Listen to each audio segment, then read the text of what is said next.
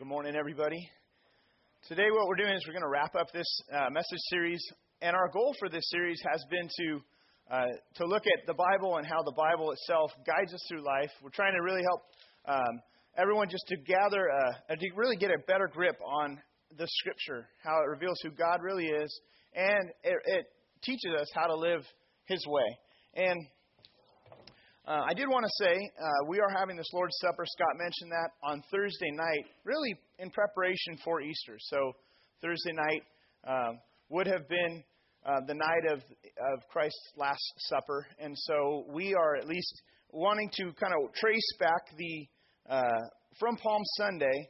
And so on Thursday night, we're actually going to start with Palm Sunday by looking at Palm Sunday, talking about its significance, talk about Thursday night and the significance of Thursday night, Friday, um, day that Jesus was crucified, and then Sunday. And so we'll be kind of walking through the Passion Week at our Lord's Supper. I really would uh, just encourage you to come out, be a time to really um, to consider anything that may be blocking your relationship to God, to confess stuff to God, things that maybe we we can pile things up and and kind of quiet our ear to um, God's voice, to His Word, and just get stuck in places. And so Thursday night would be a time to really let go of some things, and also to reconcile with anybody in your life that you feel like there's a tension with or that there's you know a, a problem with. And so before we take the Lord's Supper, we're told to clear things up with God and with others. And so we're going to take that seriously by just spending some time doing that. And I would really encourage you to come out. It's going to be a special night together. And so, but today we're wrapping up this series. I invite you to take out the listening guide. And the first week we, we began looking at how God revealed himself to us through the Bible. First week's message was called Revealed, and we just looked at how the Bible is, is God's message. It's, if it weren't for him revealing himself to us, we would not know him, and we wouldn't be able to learn who he is. And, and so he did this. He gave us this so that we could know him. And then, second week, we looked at how the Bible provides. Um, there is clarity that can be provided as we learn how to understand and interpret it, how to handle it accurately. And so, that second week, uh, we just looked at proper interpretation. Like, how do you handle the Bible accurately? And then the third week, last week, we looked at how from the Scripture we get expert advice and guidance in life. And today, what I want to do is kind of pull all of that together to show how the Bible gives us everyday instruction. That it can help us in all the arenas of life, everything that we're facing in life. If we will dig into the Bible, we can ultimately uh, understand it and then begin to apply it to all these different arenas of uh, what, what, you and I face week in and week out. Um, if you're like me, then you're probably motivated to do the things that you're good at. And so um, the things that you enjoy and the things that benefit you the most, those are probably the things you spend a lot of time doing. Um, so if there's a sport you're particularly good at, you probably you know gravitate towards that activity and, and spending time in that. Um, that's what you want to do. Uh, if you're good at games and, and there's a certain even board game that you're really good at, you might be inclined to invite people to your house so that you can beat them in that game that you're really good at. And if you're if you're more of a sport guy, you might invite them to the court so you can beat them on the court. If you're if you're a really talented singer, then you're going to spend time naturally doing, you know, getting on stage or um, looking for opportunities to perform if you have this amazing talent. And um, but if something is a waste of your time, then you're naturally not going to spend much time doing it. And uh, I used to hate running for exercise. Um, I wouldn't say that I hate running for exercise anymore. Um, but I also wouldn't say I love running for exercise. But as I've tried to build up this habit, I've suffered through trying to build the habit of running for exercise. Uh, but what I learned to do is combine something I really enjoy with running for exercise. And so, something I really enjoy is I can listen to audiobooks that I'm trying to work through and I can do that while I'm running for exercise. I can plug that in, put my earbuds in, and I can go on a, and jog. And now, honestly, I can say I actually look forward to the uh, the fact that I can knock something off my checklist, and I can actually I can knock a couple things off my checklist. You know, cholesterol down, that chapter down. Uh, but God, when it comes to the Scripture, you know, God didn't give us the Bible so that we would look at it as, oh, this book that I've got to suffer through reading it and applying it as you gain skill in handling the Bible, reading it and studying it, it, it, it can become enjoyable. It can become really, truly beneficial because uh, God answers questions that we have through His Word. And then you begin to crave it more and more because of just how helpful it is. And what you discover is this this is the top of your listening guide. God gave us the Bible to instruct us in every aspect of life. This is really a summary of what we've been talking about these last four weeks. God gave us the Bible to instruct us in every aspect of life. 2 Timothy 3, verses 16 and 17, Paul is writing to a younger apprentice of his who he'd invested a lot of time in, a pastor, um, really a leader, and but a younger leader named Timothy. Paul writes this to Timothy. He said, All scripture is breathed out by God and profitable for teaching, for reproof, for correction, and for training in righteousness, that the man of God may become may be complete, equipped for every good work. So, in this series, what we're trying to do is give perspective and handles to help you get started on gaining the skills that you need to get the most out of the Bible. This passage, what it does, 2 Timothy 3:16 and 17, it gives you an overview of the benefits of soaking in God's word every day. This this two verses right here, these two verses, they're kind of like an aerial map of how God instructs us, how God corrects us, how he trains us every time we get into the Bible for ourselves. This is the aerial map. And here's a diagram that kind of visually illustrates the, these points. And I want to define some of these words from 2 Timothy 3:16. It says that, you know, scripture is breathed out by God and profitable for teaching. Teaching, that word, it, it implies teaching shows us how to get on the path that God wants us to walk on. Whether you're hearing the word taught or whether you're reading it for yourself, there's this instruction that goes on where you're you're learning about the path that God wants you to walk upon. And then sometimes you read it and you're reproved. There's reproof that goes on. Reproof shows you when you've you've gotten off the path. You were walking on the path, all of a sudden you're you're, you're reading the scripture and you realize, wow, I've gotten off the path. And so you're reproved by the scripture. And then the word correction, it means it shows you how to get right back on the path, how to get back onto the right path, the one that He wants you on. And then it's also there, the scripture is for training in righteousness. Training in righteousness shows us how to stay on the right path for our lives. Now, this process, this is the process that God uses to make us complete. This is the process He uses to equip us for every good work, is what the scripture is saying. You see, the Bible has something to say about every good work. It talks about our self image, it talks about other people, it talks about who God is, His character, it talks about our role in family life, our role on the job, our role in relating to the society, to the government, our role in church life, our role, like just, you know, guarding our, our words and what we say and what we do. This just goes on and on and on about all of life. So all every good work flows from having a correct understanding of what God has said about all of life. But why is it so difficult to actually pick up the Bible and read it? Because it's a challenge, isn't it? We've looked at this and we've identified that this is a real challenge to be faithful to spend time with God and His Word. Here's some of the most common obstacles to reading the Bible. Number one, time. We would say, man, I'm just too busy. And I, I would say, I'm too busy. You would say, I'm just, I'm so busy with my life. I've got alarms that go off that remind me to brush my teeth, that remind me to, that remind me to, you know, comb my hair, that remind me to, it's time for a shower, it's time to do my clothes, it's time to get up, it's time to get to the gym. And so we have all these alarms and there's all this stuff pressing in on us. And when everything is so urgent like that, the Bible's the easiest thing to just discard and to just cover up actually can get covered up with all of our stuff going on. It can get kind of under a pile. Where is that thing? I know it's around here somewhere. But it's funny what we'll make time for, isn't it? Bink, the alarm goes off. Oh, time for the run. You know, so I'm out on the pavement. For you, I don't know what that is, but we have these things that we try not to miss. We try to, to keep carved out in our schedule. Yesterday, we had a yard sale.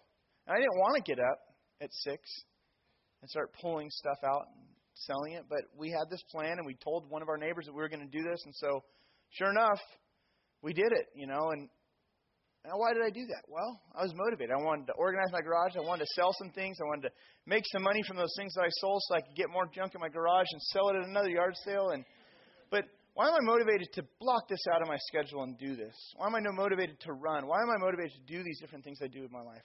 I make time for it. This is an obstacle, though, when it comes to reading the Bible, is this time issue. Another obstacle is, is laziness. I can identify with this. There's times where I just don't want to read the Bible because it's work. And seeking to understand it, seeking to focus my mind is it's hard to do this. It takes you know, it takes some time and frankly, it's so much easier to just turn something on. So much easier to, to read the sports scores, to read the news. It's, it's so much easier to just engage in something else where we can just kind of check out mentally and, and so it's it's tough to unpack the Bible. That's that's an obstacle. Another obstacle is frustration or or confusion. You open it up and you start reading names. Jehoshaphat, Sinai. You read of these places, you know, and there's some you familiar, you get familiar with. Oh, Egypt, I know that. Great Sea, I can read that. But then you get to others and you're just like, what? Where is this? Who are these people? Who names people these things? And and you you get frustrated because you can't pronounce things, you don't understand the culture. Well, Facebook it's so much easier, so I'm just going to stay there. Or or the news is so much easier; they just keep it really. Well, that's that's one of our obstacles. Another obstacle is sin or rebellion. This is a true obstacle. If the Bible shows us what is not right about us, it shows us when we get off the path, then sometimes I don't want to know that. Sometimes I don't want to know that I'm off the path. So, you know, sometimes we struggle to read it because of these different obstacles. And then also, to top it off, we have an enemy. We have a spiritual enemy who wants us to keep us out of the Bible because he wants us to damage our lives by just setting off on our own path. So the battle, it rages on. Whenever you open the Bible up to read it, and whenever you pray, the battle rages against you. That's not a coincidence. This is spiritual. This is a spiritual pursuit and you have a spiritual enemy. But which is it? I can personally relate to all these obstacles. Which is the most common obstacle that you're facing right now? If you were to just be honest with yourself, think about that. Well, which one is maybe holding you back right now? Now, the key to mining the helpful truth of Scripture is to ask the right questions of it. Um, asking good questions about the Bible, it, it takes work, it takes diligence, but when you strike gold, it really pays off. And so it's well worth the effort to get into the Scripture, to mine for God's truth for living. And so, what I want to do this morning is, is to look at these three questions to ask to get the most out of a Bible passage. Typically, when you read the Bible, you want to read passages. That's sections of your Bible or a whole chapter or maybe a few chapters at a time if there's a story that's being told. But read sections. And then here's three questions to ask when, when you're trying to dig into the Scripture to get the most out of it. Number one is a question of observation. And observation is what does it say? What is this passage actually saying? What do I observe in there? I'm not trying to interpret the passage when I'm asking this question about, you know, John chapter 3, for example. I'm not, I'm not trying to interpret what it all means. I'm just saying, what does it say there? Who are the characters? Where was it taking place? Who's interacting with who? And I just make notes. I'm either making notes on some paper or maybe a, a book that I keep my notes of, of my Bible study time. Maybe I'm making a mental note in my mind, but I'm not interpreting, I'm just observing. What is it that it's saying? Over time of observing the scripture, you get good at this. You get better at just what I'm paying attention to, what I'm trying to pick up. You start recognizing characters and places, and you start seeing things. So that's the first um, question asked. The second question to ask when you're trying to get the most out of Scripture is interpretation. We looked at this in general three weeks ago or two weeks ago. But it's the question of what does it really mean? After you've observed all the all the info, what does it mean now? Like any form of communication, the Bible uses metaphors, it uses analogies, it uses phrases that allude to sometimes deeper meanings that don't always, um, you know, aren't always apparent on the surface. If I say to you, "Hey, you're pulling my leg," and now I don't actually mean that you're, hopefully, you have not, you know, grabbed hold of my leg and yanking on my leg. Hey, you're pulling my leg. You know, stop it. No, what I mean is, hey, you're kidding me. You're messing with me. That's a phrase that we would use. Well, the Bible has its own phrases. It has its own way of saying things. And so there's different types of literature. And, and so you want to understand what is it really meaning when he's saying this? One, one key way to understanding the meaning, the interpretation of a passage is the word context, understanding the context.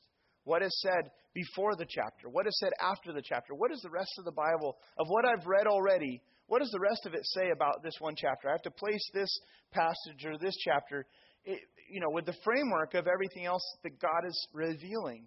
And so I want to try to understand this. Uh, some of your Bibles have a cross reference um, to it. And so if your Bible looks something like this, this is Genesis 1 1. And you see in the beginning there, it's got some intro comments up at the top left, or maybe that's just a I can't really read it that well, but at the 1 it says, In the beginning, God created the heaven and the earth. And at the word God, there's a little letter A there. And your, some of your Bibles have these little letters that cross reference. They correspond to the, to the letter A on the left margin. And there's verses that you can go to and reference the key idea of those, of those verses. Scholars have done the hard work of connecting this connects to this, connects to this, connects to this. And so you can, you can dig in and try to have a better understanding of the context through using cross references, things like that.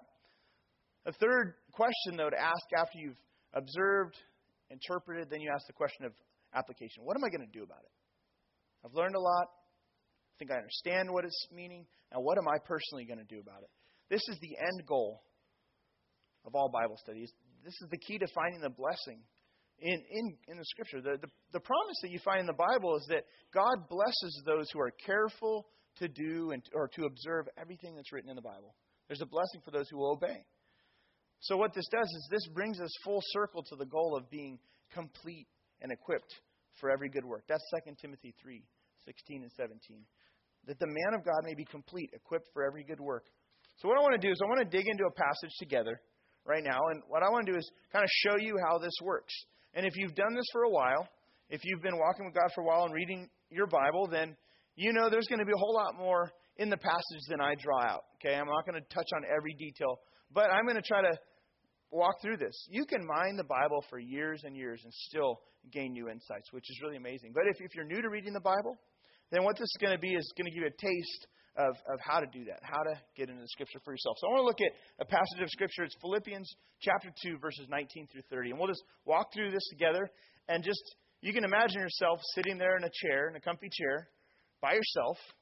Just you happen to be with, you know, 100 people. And, and you can just imagine yourself reading this and then asking these questions of observation, interpretation, and application. So let's, let's read this. It says in Philippians 2, verses 19 through 30. Actually, a little background stuff. You might you might do this before you read your passage. Is if your Bible has some intro um, comments about the book, who wrote it, why was it written.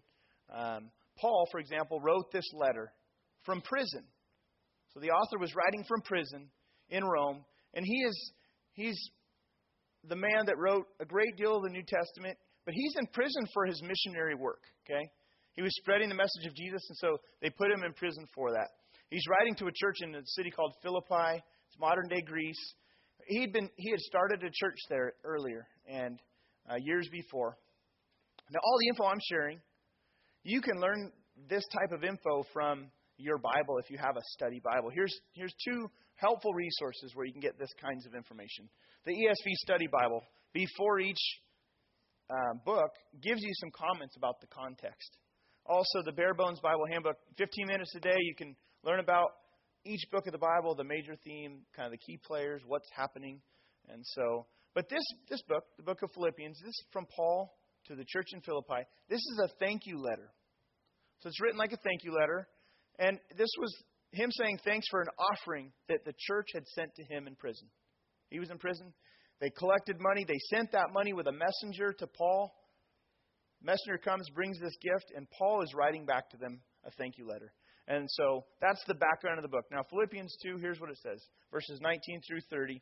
This is in the middle of his letter. He says to them, I hope in the Lord Jesus to send Timothy to you soon, so that I too may be cheered by news of you. For I have no one like him. He's speaking of Timothy. For I have no one like him who will be genuinely concerned for your welfare. They all seek their own interests not those of Jesus Christ. But you know Timothy's proven worth. How, as a son with a father, he has served me in the gospel. I hope, therefore, to send him just as soon as I am, just as soon as I see how it will go with me. And I trust in the Lord that shortly I myself will come also.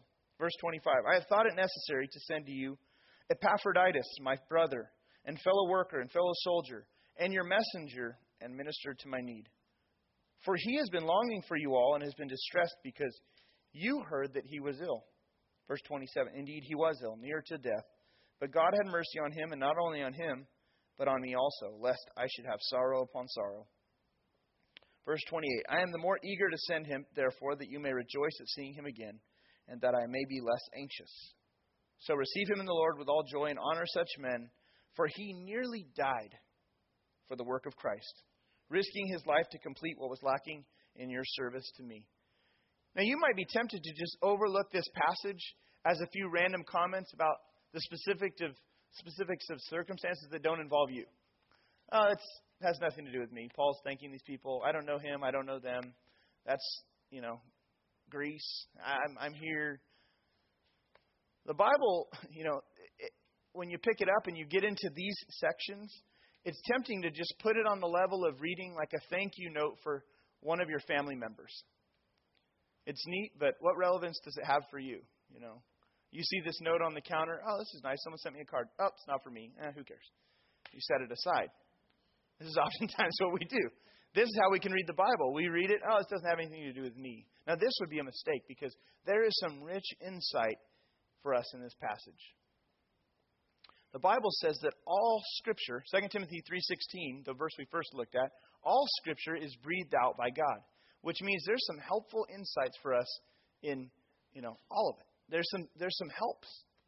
This is where the questions begin to help us. So what we're going to do is let's mine for some uh, more important, relevant truths about this passage. First, by starting with observation. What does it say? What does it say? On the back, you can, you can jot down some of these thoughts. You can write your own observations. What is he saying there? Three things stand out to me in this passage. First, and you could write this if you want, or you can jot your own down. Paul has a very warm relationship with the Philippians. That's something I note. Paul has a very warm relationship with the Philippians. And you can kind of see this because it's like he's, you can see in verse 19, I hope in the Lord Jesus to send Timothy to you soon, so that I too may be cheered by news of you. See, he's really concerned about this church, and he wants to visit them shortly. He's sending this man Timothy to refresh them. And he's, he's Paul's sort of being separated from them like a, uh, you know, if you're separated from a, a distant but dear relative that you long to be with and you really enjoy, this kind of what you hear. There's this real warm relationship that Paul has with this group. That's something I note. You also see that in verse 25. Uh, verse 25 I have thought it necessary to send to you Epaphroditus, my brother, my fellow worker, fellow soldier, your messenger and minister to, your, to my need. You see, this, these statements are just oozing with camaraderie. He's, he wants to, this church to be greeted by these, by these certain men.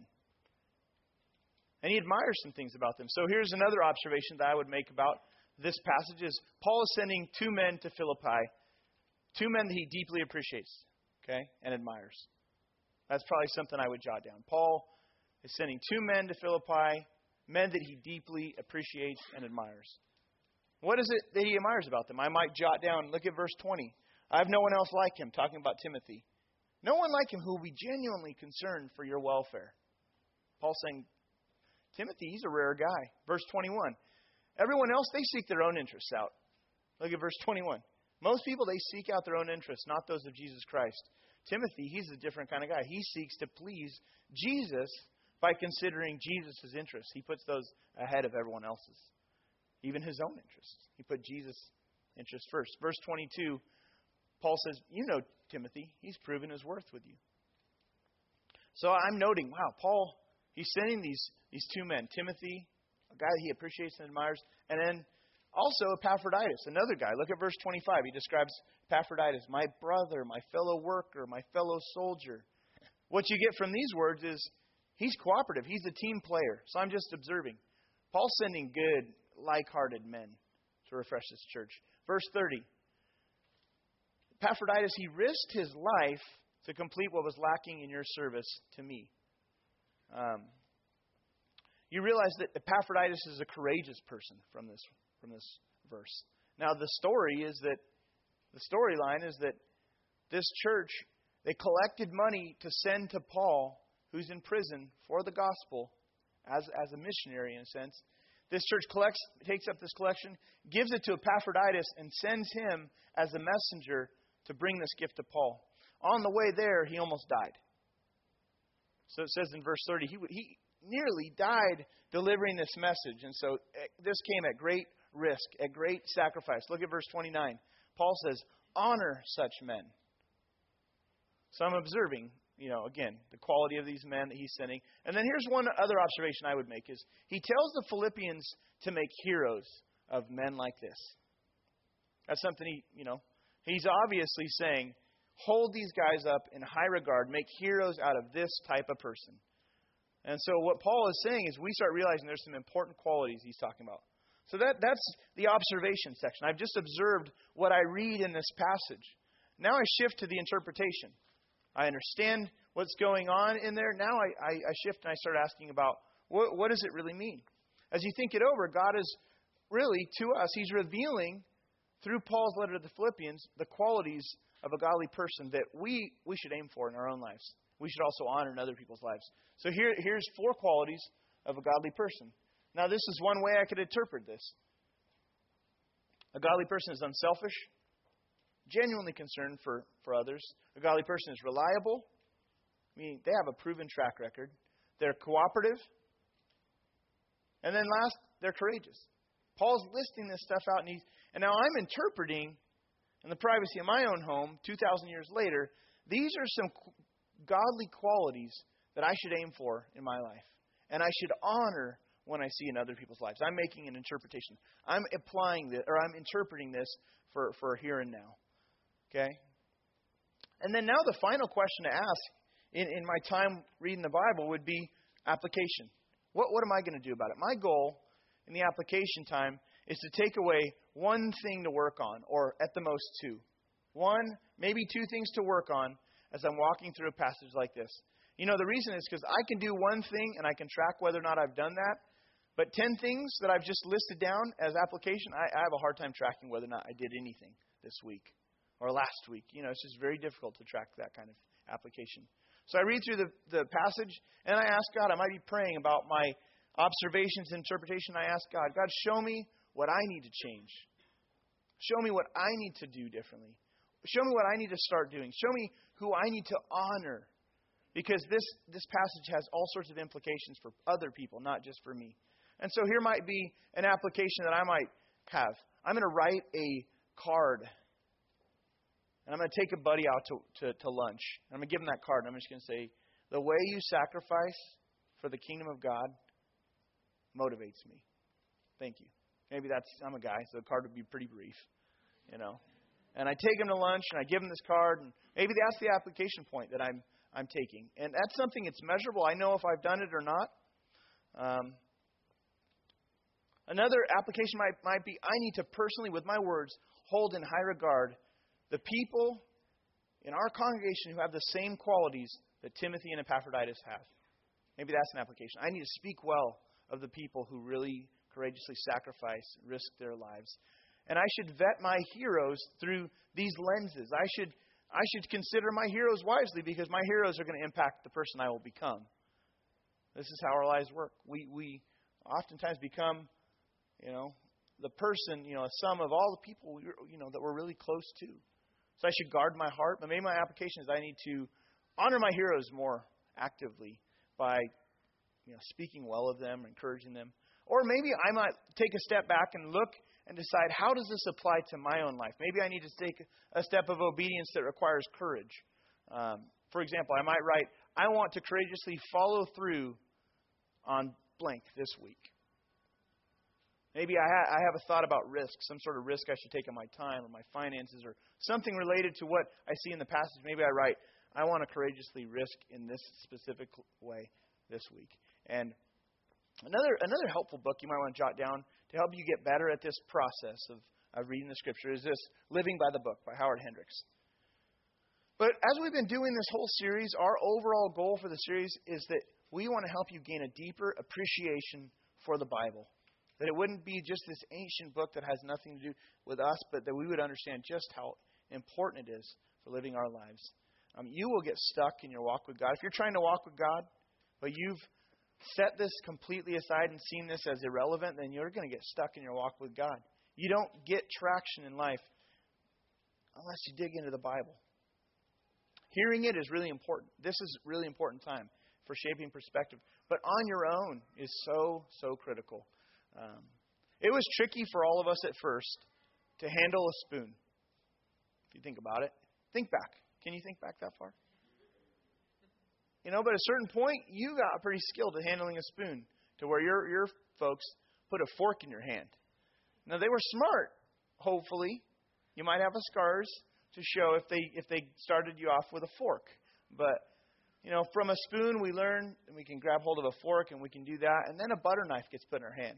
We can slice through butter and and then eventually a sharp steak knife. You know, and then maybe a butcher knife.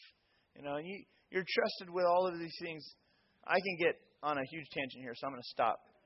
But that was part of all of our development. And so this, the Bible, is so critical for our growth. So critical for our growth. I want to encourage you do not give up on developing this habit.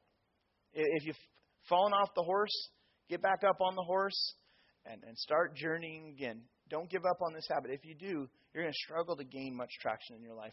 One thing that I would encourage is if you need someone to support you in this, jump in a small group, be honest about that need, and then encourage, you know, receive the encouragement and the challenge from other people as well. Um, I'd like to invite our worship team to come back up to the stage, and I'd like to wrap up the message by asking you to think through what are your next steps for today. In a moment, we're going to be receiving our, our tithes and offerings, and you can certainly uh, drop the connection card I'm going to ask you to finish filling out your connection card. You can drop that in the basket. You can drop any offering you came prepared to give in there in a few moments. Uh, but here's some next steps. You see these on your listening guide and on the back of this white card. Study 1 Thessalonians 5, 12 through 22. This is another passage I've pulled out, and I think it'd be a good passage to apply these three questions to observation, interpretation, application. Maybe try it out on 1 Thessalonians 5 and, and put, it, put this question asking into practice. Another thing is, if you don't have a Bible, would you write on the comment section rather than checking pick up a Bible? There's no Bibles to pick up here. Um, but check or just write on the comment section, I need a Bible. We'd love to give you a study Bible if you don't have a Bible. And then last would be invite those people that I've been investing in to Easter Sunday, which is next Sunday. Um, want to encourage you to actually go ahead and invite personally one, two, three people personally to join you for Easter service next Sunday here. Um, we're going to be celebrating Jesus' resurrection, which is really the single most important event in human history. It can be a source of, it is the source of power that changes and fuels change in people's lives. And so I know inviting people can be a very scary thing.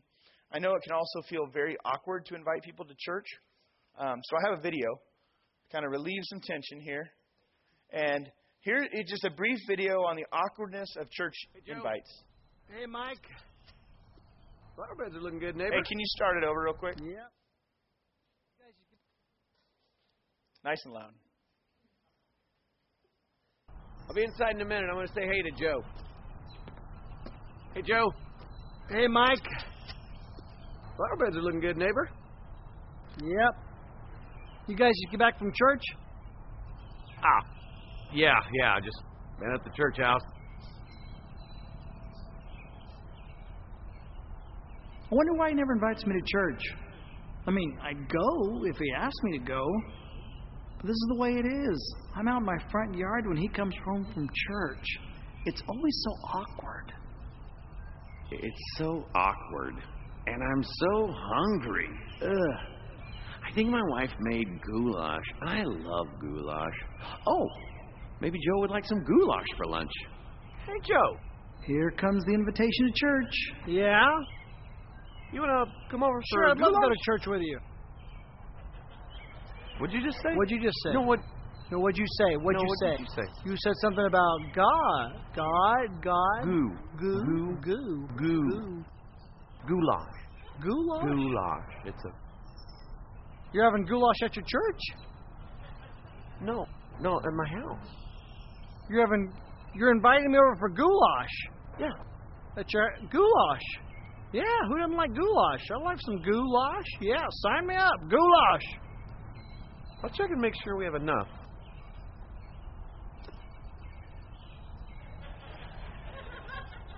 I see you walking away.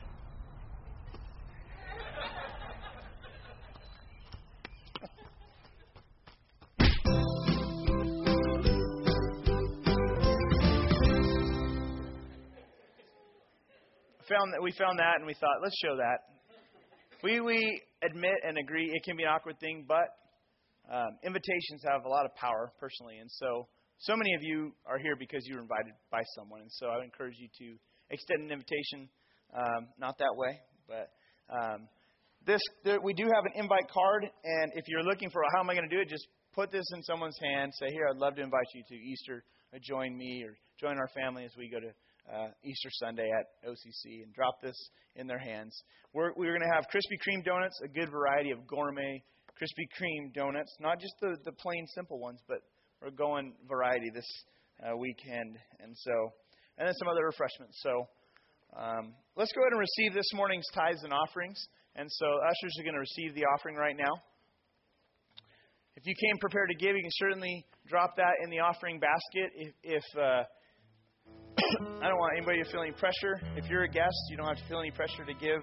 Um, our church is supported by those who are would call this church their home. And this is their church family, and so um, there's a variety of you that give um, outside of service, and so some people choose to give in service, other people choose to give online. Probably more than half give online or through their churches or their bank's bill pay, and that helps with just faithfulness in giving. Giving is a spiritual act, and it expresses commitment to God. It also expresses commitment to a local body, a local church. It's a major step of trust, big step of obedience, it's a giant step, it oftentimes seems, to, to make a step like that because the money that we have, we work hard for, and so it's hard to part with. Uh, God does ask us to be faithful stewards, though, of the resources that He's entrusted to us. And so um, the resources that come in on Sundays and through the week, it goes to several things. It pays for us to meet here, it uh, pays the staff that we've hired part time and full time, pays for costs for the ministries that we have mission support, events that we do, and so just want to thank you all for for uh, for those of you who pitch in. We we just could not do this without you. I've got uh, an announcement. We have some new members, and so if you are one of these uh, new newest members and you're in service, there may not be anybody in this service from this list because I think most people stood up last service. So, but if there is anybody, would you cheer them loudly?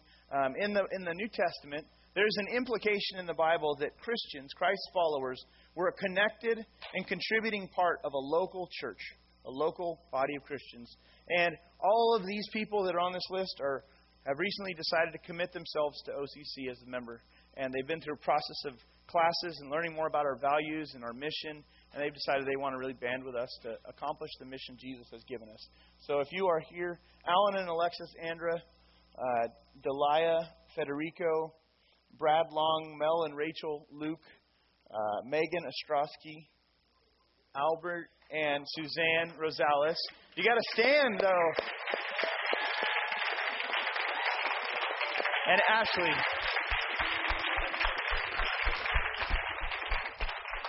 All right. Well, welcome, Megan.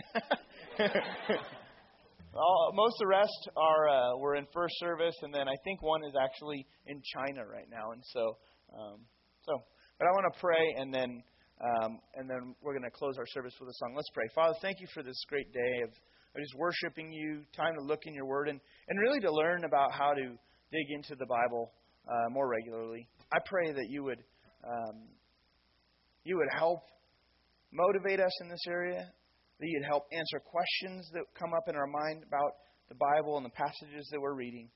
More than that, Lord, I pray that you would strengthen us, Lord, as we choose to get on your path and stay on your path, Lord that we'd respond to you when we get off the path and we get right back on it, Lord. Lord, for those that don't know you, that are here, that are just seeking you out and wanting to learn more, Lord, I pray that you would continue to draw them to, your, to yourself and that you'd help them to establish a real relationship with you. Thank you for the work you've done in our lives. We thank you for Megan joining uh, OCC, and we pray that you'd bless her. Lord, may she be able to use her gifts here to serve. And Lord, I pray that you would just bless us this, the week ahead as we kind of prepare for Easter. It's in Jesus' name we pray. Amen.